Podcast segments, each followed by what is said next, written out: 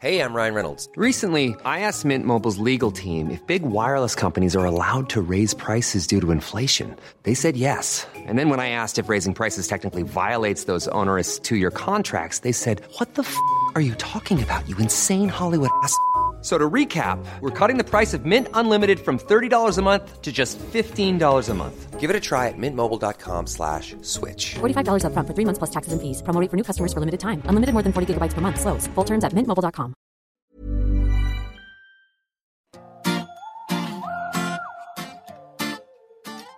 Crispy danggit. Pesang mayamaya. Paksiw na galunggong. Daan-daang nakakatakam na seafood recipe ang meron tayo sa Pilipinas. Sa lawak ba naman ng karagatang pumapalibot sa atin, ang isda at iba pang seafood ang isa sa mga paborito nating pagkain. Pero alam mo ba kung paano nakarating ang isdang yan sa plato mo? Alamin natin. Ako si Macy Hoven at ito ang Sa Fish My Forever, a podcast on small-scale fisheries and its impact on communities. Brought to you by Rare Philippines in partnership with Puma Podcast.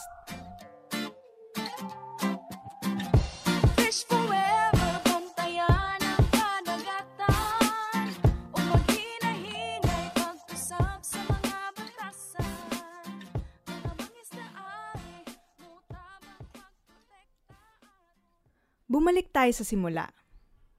Saan ba nanggagaling ang isdang kinakain natin? Pumunta tayo sa Sipaway Island sa Negros Occidental. Itong lugar na to ay mayaman sa coral reefs, mangroves, at mga isda. Medyo mahangin nung araw na yon, pero mahina lang ang alon sa dagat. Dito natin nakilala si Mang Ruel. Ako po si Ruel Labajo, nakatira sa Barangay Ermita, San Carlos City, Negros Occidental. 20 years akong mangingisda dito sa aming uh, isla sa Sipaway. Karamihan ng nakatira sa Sipaway Island ay mangingisda tulad ni Mang Ruel. Maaga pa lang, palaot na sila sakay sa bangka. 7 o'clock patungo kami ng dagat. Naghuhuli ng isda, balik namin alauna ng hapon. Ito naman si Melvin Maglayon, isang Community Development Assistant sa LGU ng San Carlos, ang bayan kung saan kabilang ang Sipaway Island. Matagal na siyang nakikisalamuha sa fisher folk community. my wife is actually a, a daughter of a fisher also. So through my work, I was able to find my, uh, sabi nga nila forever daw. Talagang uh, yung day and life and the fisher kasi nakita ko din yung, yung struggles nila eh. Gigising yan ng maaga.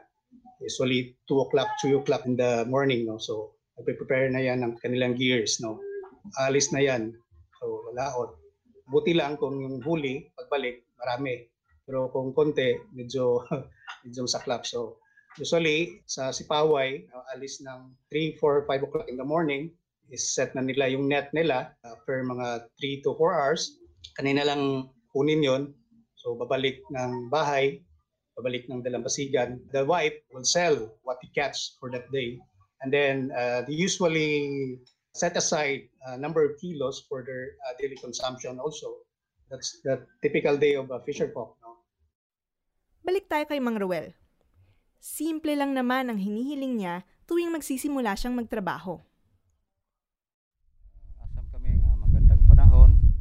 Kung asam kami nga marami pang isda nga mahuli na, namin. Ang mga dagkong isda nga makuha namin. At ano naman ang kinakatakot ni Mang Ruel? Bagyo po. Ah, hangin, kusog ang hangin, malakas. Hindi kami makapatungo sa dagat. Tuwing maganda ang panahon, ganito karami ang may uuwi ni Mang Ruel at ng mga kasama niya. Ang nakukuha naming isda, 8 to 14 kilos. Ang klase po ang isda na huli namin, lapu-lapo, katambaka, timbungan, ah, danggit. So, iba, iba pa po ang nahuli namin. Side note, may pro tip si Mang Ruel kung anong masarap na recipe para sa mga nahuli niya. Ang paborito namin ay danggit, timbungan. Ang paborito namin lutuin ay skibitsi. Pero mabalik tayo sa huli. Paano nga ba masasabi kung maganda o matumal ito? Uh, masasabi namin nga makakuha kami ng 10 kilos to 20 kilos. Ang huli namin, ang pinakababa namin ay 5 kilos. Para magkaroon ng masaganang huli, kinakailangan ang expertise ng isang mangingisda. Ito ulit si Melvin. very uh, kahanga, kahanga talaga yung skills nila no they know where where to time to fish no uh, usually namamana din nila sa kanilang parents kanilang grandparents no yung fishers din may mga secret din sila eh. may mga tinatawag sila ng mga sweet spot din nila alam lang nila kung saan marami yung isda ganitong oras usually may sinusunod sila na pag-change ng tide kunwari uh, from low tide to high tide uh, dapat ganitong oras magsiset ka na ng lambat malawak kasi ang dagat. So yun ang mga skills ng ating fisher folks aside from being patient, no? They're very patient talaga. Siyempre, pag bilog yung buwan, medyo matumal yung isda kasi spread out yung isda kasi maliwanag. Kanya-kanyang diskarte sila, no? May sinusunod yung... Kadalasan, mga 1,000 to 2,000 pesos ang kinikita ni Mang Roel bawat araw. At take note, paghahatian pa nila to ng mga kasama niya. Apat kami dito sa laot pupunta. Tinanong namin si Mang Roel, sapat ba naman ang kinikita niya sa isang araw? Nagulat kami sa sagot niya. Sapat po.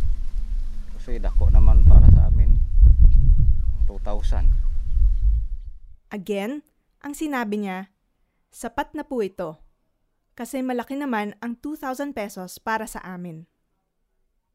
Pero minsan, hindi talaga maiwasan na konti ang huli. So, saan na lang sila kukuha ng pangkain? Sabi ni Melvin, There are times when the weather is not that good, during typhoons or yung malakas yung hangin na hindi mo malalapitan yung dagat. So there are also fishers who are engaged in other uh, source of livelihood, no, like raising uh, chickens, goats, pig. ang isda ay isa sa mga pinakamandalas pagsaluhan ng pamilyang Pilipino, ayon sa Philippine Statistics Authority. Kaya sa San Carlos, ganun na lang kasupportive ang local government sa municipal fisheries. I'm Renato Y. Gustilo, City Mayor of San Carlos City, Negros Occidental. Fishers belong to one of the poor sectors in our society, but their contribution to the locality, especially in food security, is very high. And we know for a fact that majority of the Filipinos consume fish as cheap source of proteins. So it is only fitting and important to support them.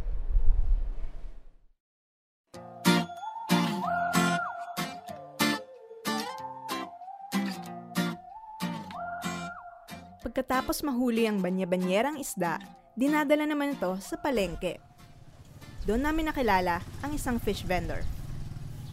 Ako si Roberto Sikigay po, nagtitinda ako ng isda at minsan-minsan naglaot sa dagat.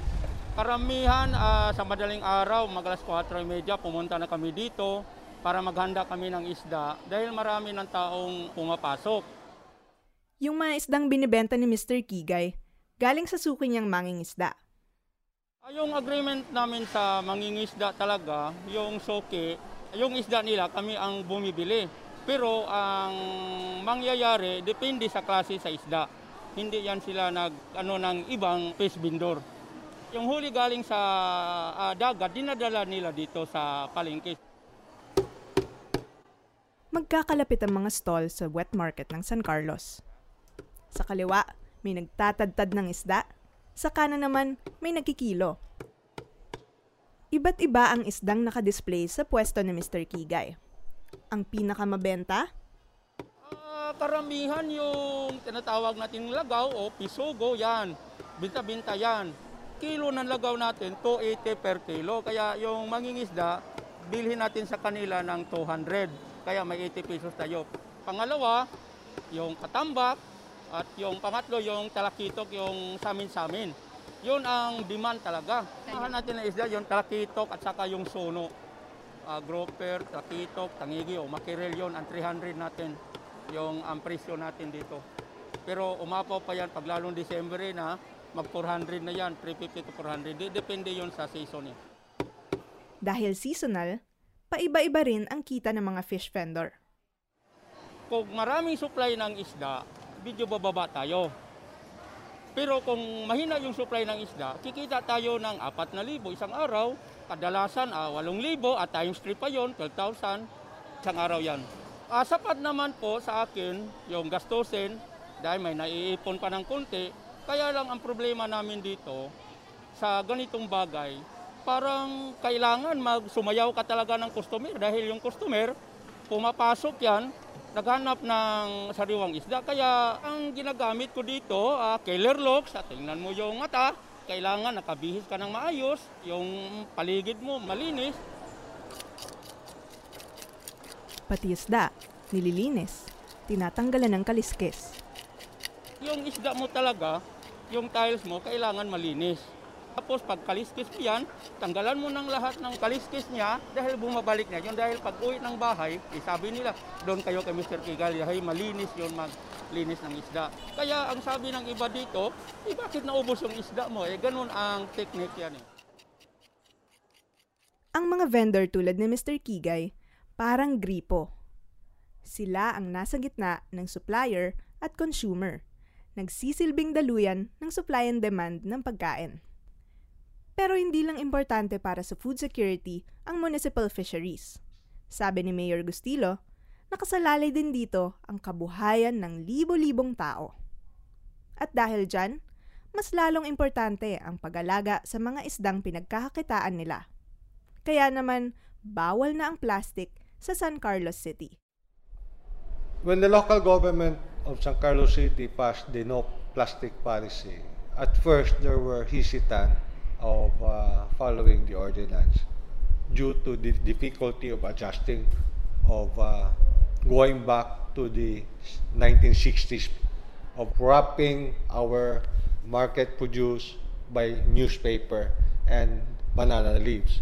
I think it's high time for us to go back to the 1960s because plastic now has already contributed a lot of harmful effect to our economy like our fish our sea mammals you will see that uh, our mammals in the sea has already swallowed a lot of plastics which is uh, harmful to our mammals in the sea so the city government decided to pass an ordinance that we will protect our mammals in the sea. Uh, it will protect also clogging of our canals in the city streets. And it will also reduce our plastic waste in our ecosystem.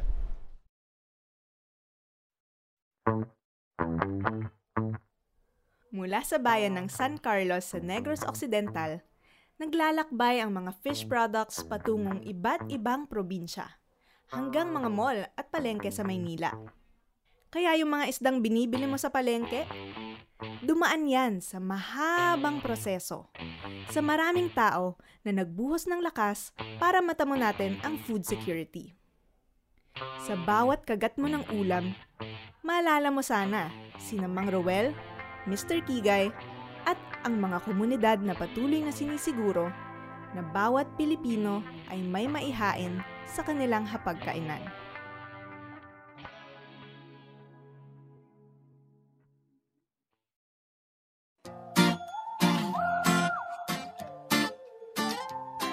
Muli, ako si Macy Haven.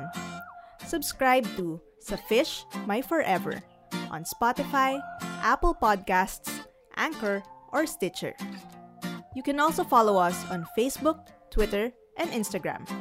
This podcast was brought to you by RARE, a conservation NGO working with local governments and coastal communities to promote responsible fishing inside municipal waters, in partnership with Puma Podcast. This episode was produced by Raja Aisha and me, in collaboration with the City Environment Management Office and City Information Office of San Carlos City in Negros Occidental, with Yasmin Arquiza and Rocky Sanchez Tirona from Rare Philippines. It was edited by Nina Toralba.